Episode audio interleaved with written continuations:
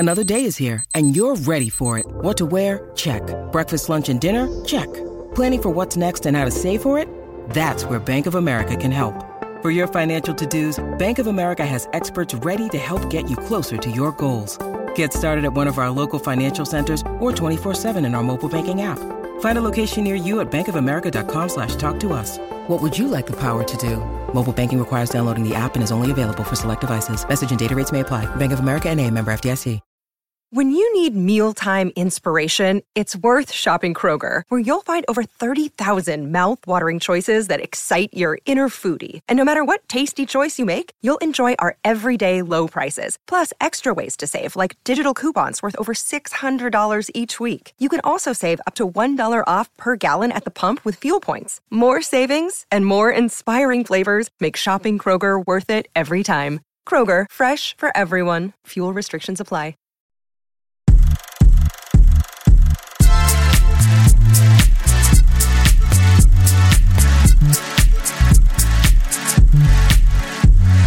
Hello and welcome to a very special edition of The Movie Podcast. My name is Daniel, and joining alongside me is the marvelous Shabazz. Good evening, fellow spectacles. Sorry, quick question. Yeah. I made you sound like you were a magician, and then you sounded like you're a vampire. Oh, I was trying to go for like a wizard. Oh, okay. Yes, an evil wizard. Yeah, the marvelous Shabazz. Yes, I would saw you in half any day. Oh, thanks, man. Yeah, but not as a magic trick. Oh.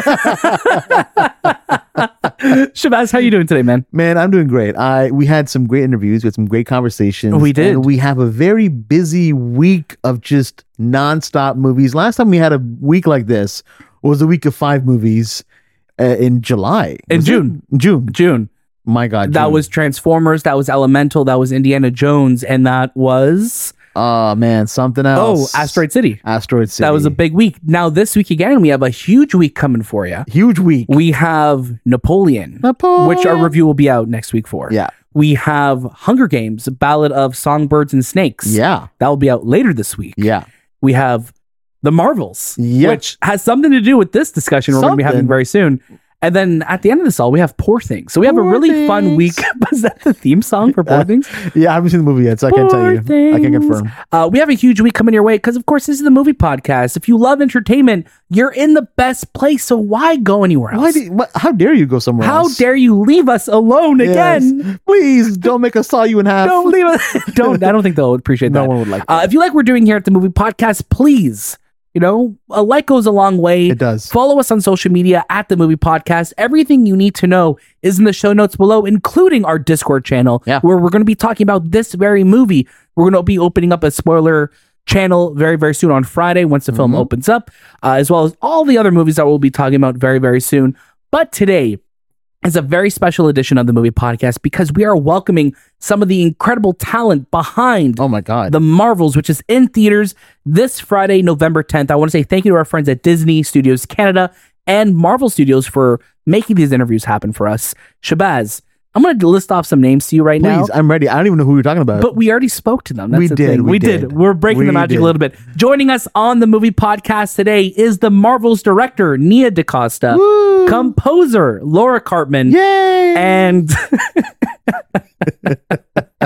executive producer, Mary Livanos. Wow. Right? Well, it sounded like you're doing like the old Kid Pick sound effects. I was actually trying to. That was a very deep cut for those. I'm glad that you actually knew, and I knew you would know. Wow. Yeah. It was great. Like, what a lineup of guests we have today. Fantastic. Three marvelous people. There you go, including yourself. So the four. Hey. There we go. And you too. Thank you so much. And Anthony, because he's not here. And all of you listening, whether it's on YouTube, on all podcast feeds, we're so glad that you do. We're so grateful that we're able to do this and bring you these interviews. We absolutely adore doing them. And guess what?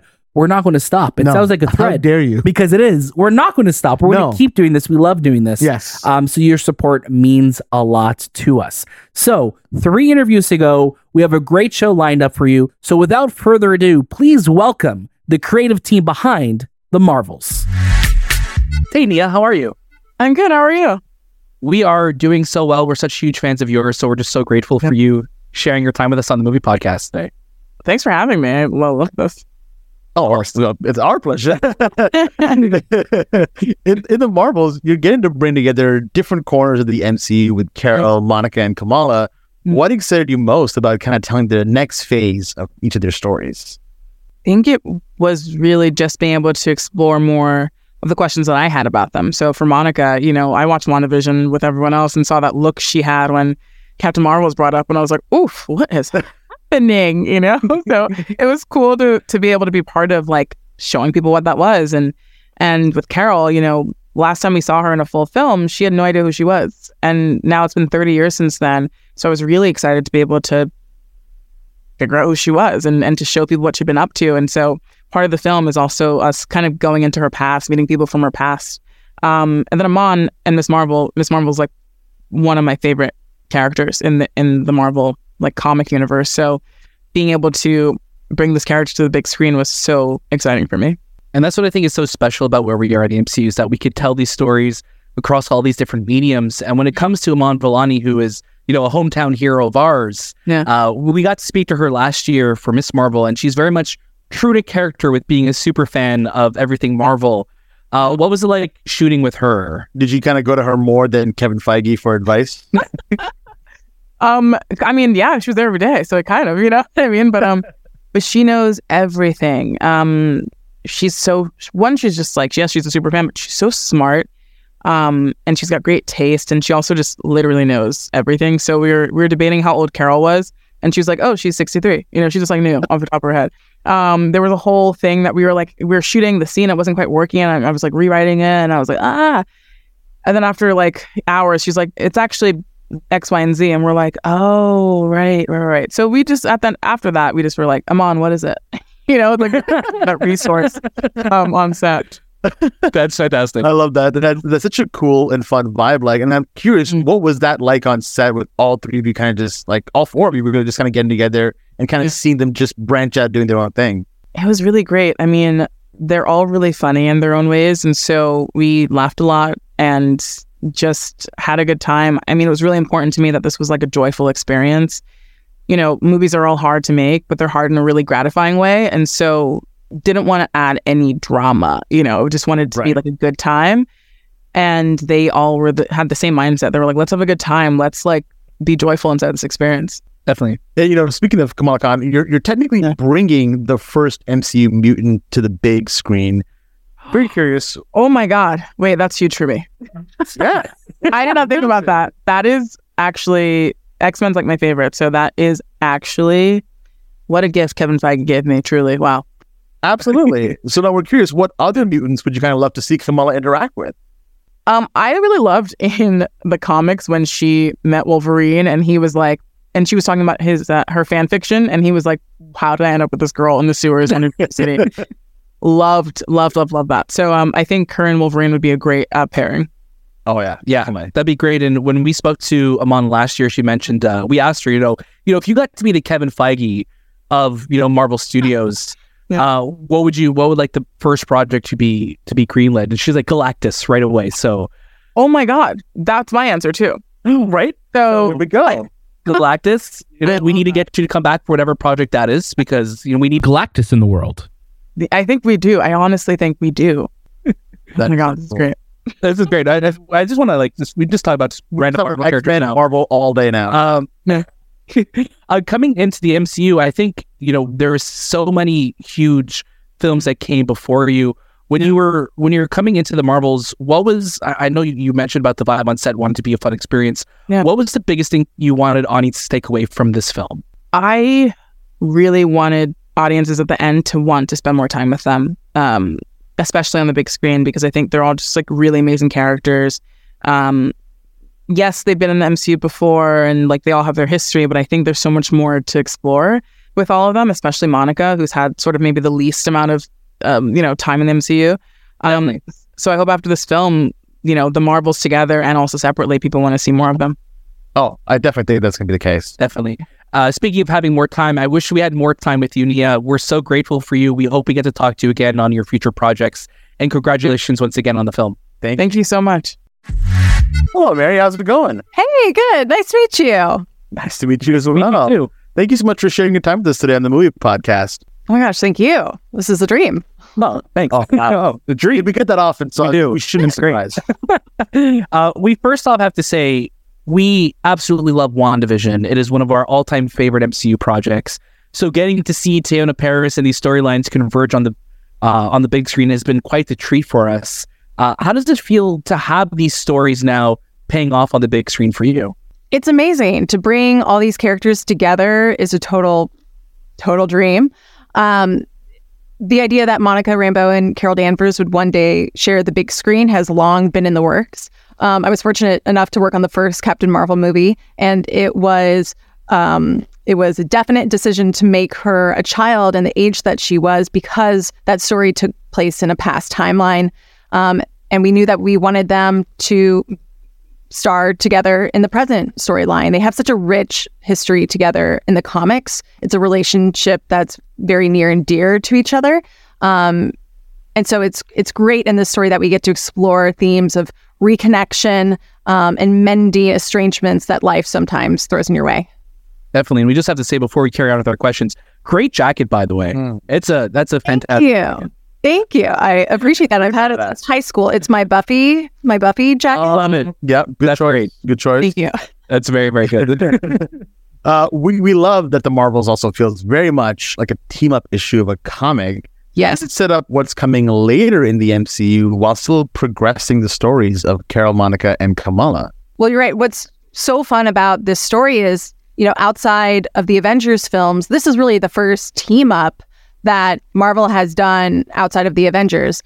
Total fan wish fulfillment to see these characters cross over and reunite or to unite. It happens so often in the comics, and it's so much a part of Marvel's DNA and comic book DNA that to get to bring it to the big screen has been a total joy. Awesome. Yeah. You know, and speaking of, you know, teams, Kamala Khan is technically the first, you know, MCU mutant that we're getting on the big screen.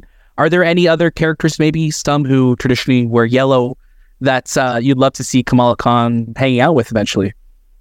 Well, the idea of the X-Men are certainly exciting, but that's all I can say about that. It's very true. Very, very exciting. We're humming the X-Men theme song. Yeah. It's a good one. What do you want Easter egg-loving MCU fans to kind of look out for when they watch the film this week? Oh, man. We pulled so much inspiration from the comics. I think fans of the comics will be able to spot those elements. Of course, we were inspired by Kelly Sue DeConnick's runs of Captain Marvel in 2012 and 2014. She's wonderful. She's a creative consultant with us, who I was lucky enough to work with on the first movie, and we worked with on this movie. Her storylines for Carol are incredible. She gave us the Fleur Kittens. She brought Goose to fame. And so I think if you love comics, you'll find plentiful Easter eggs in this film that you can enjoy. And if you're less familiar with the comics, you can still love the movie because it's fast-paced, it's a blast, and it totally cooks. I really love that. Now, one of the things that we also really love is that, you know, the MCU really has been embracing the more musical side of things. Mm-hmm. Curious for you, what was it like to kind of get that whole musical sequence on together? Did anyone have any like two left feet kind of situation going on? Everyone involved in the musical sequence is exceptionally talented with great moves. There's a ton of time and practice poured into these moments. Brie has an amazing voice, as we know. Oh, yeah. Park Seo-joon came in and totally crushed it. They have a beautiful number together, and I'm very thrilled for people to see it. It was a blast to film, yeah. Amazing. We love that. We hope we get to see more musicals in the future of the MCU as well, too. But Mary, thank you so much for your time. We're so excited to watch the rest of the film, and can't wait to see what you guys work on next. So thank you so much for your time again. Thank you. I really appreciate it, guys. Hey, Laura, how are you? Hey, I'm great. How are you guys? We are so good. Thank you so much for hanging out with us on the Movie Podcast today. We're such huge fans of yours, so this is fantastic. Thank you. That's so nice. I appreciate it. Absolutely. The Marvels brings together different corners of the MCU with Carol, Monica, and Kamala, How did you begin to evolve each of their individual sounds while also building them as a team? I think that the most important theme, let me say that again, the most important thing here, the most important theme is my theme. No, the most important theme is creating this continuity among the three of them.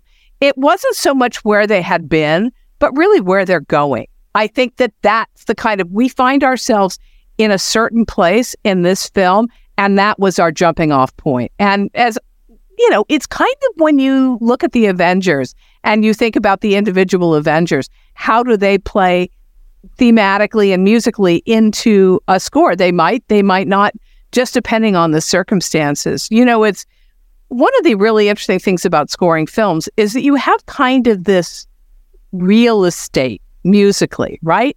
You have kind of places where you can really go and express something, and you have the time to be able to do it. And so I think for us, and this was Nia's wish, that this not be perceived as a sequel to anything, but a new collaboration with characters that were familiar to the MCU.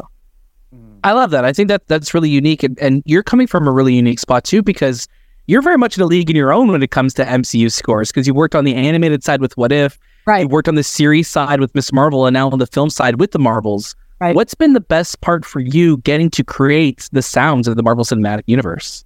It is a dream job. It's the maybe I shouldn't say this. I guess I just will, since I've already started. Working for Marvel is the best. Let me tell you why. You've got great stories. You've got great characters. You've got people who love music. You get to write big music with big orchestras. People support you. They love themes. And you get to play in the most astonishing musical soundbox of your own creation. So it's the best gig in town. The fanfare is amazing. Yeah, it's such an honor and a privilege. And I think what there is at the MCU is this, I mean, Kevin Feige loves music. He gets music. He knows how it works. He understands the power of it. And so do Nia and Sana and Brian Andrews, who's the showrunner on, the director on What If, and Brad Winterbaum. You know, all of these people love music. And so it's a great opportunity for me to be my whole self, and I just adore it. Always. That's wonderful. That. I love that. And we've gotten, a few different musical numbers in the MCU before. Not enough, though. No, we debated actually singing this entire interview. Right. But they said, okay, don't do it. No, I want to hear it. Go. Let's start out with the What If. What was it like working with Brie Larson? What was it like working with Brie Larson to bring that moment in the film to life? Well, I think if you're going to sing that, you've got to sing, "What is it like working with Brie Larson?" It doesn't work very well with that melody. Okay. Listen, she's great. And the thing about her character is she's got a huge emotional range. And I think she does in this film in particular. So that is what you want as a composer. You want someone who is going through stuff. And she is. And so it's perfection. It is perfection, and I'm so excited to see how the scene plays out once we get to see it this week. Laura, thank you so much for your time. Like we said, we're such big fans of yours. We cannot wait to see what you work on next in the Marvel Cinematic Universe. Obviously, you have a home there, so we're really looking forward to seeing what you're doing. We also love your glasses combination. Well, thank you very much. Look out for Season 2 of What If, which is dropping in December. I love it. Thank you so much. Take care, guys. Thank you. Bye. Thank you so much to Nia DaCosta, to Laura Karpman, and to Mary Livanos for joining us on the Movie Podcast today.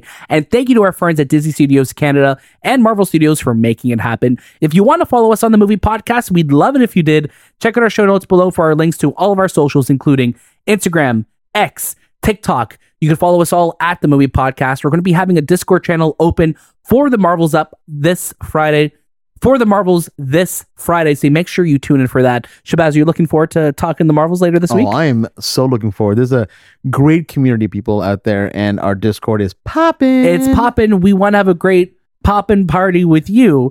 So make sure you join us on Discord. And if you want to see the video versions of all of these interviews, make sure you head over to our YouTube channel. Also in the show notes below, you can find the links for everything you need, and especially on the socials, because we have some great videos coming your way. That was This Time with the Movie Podcast, and we'll see you next.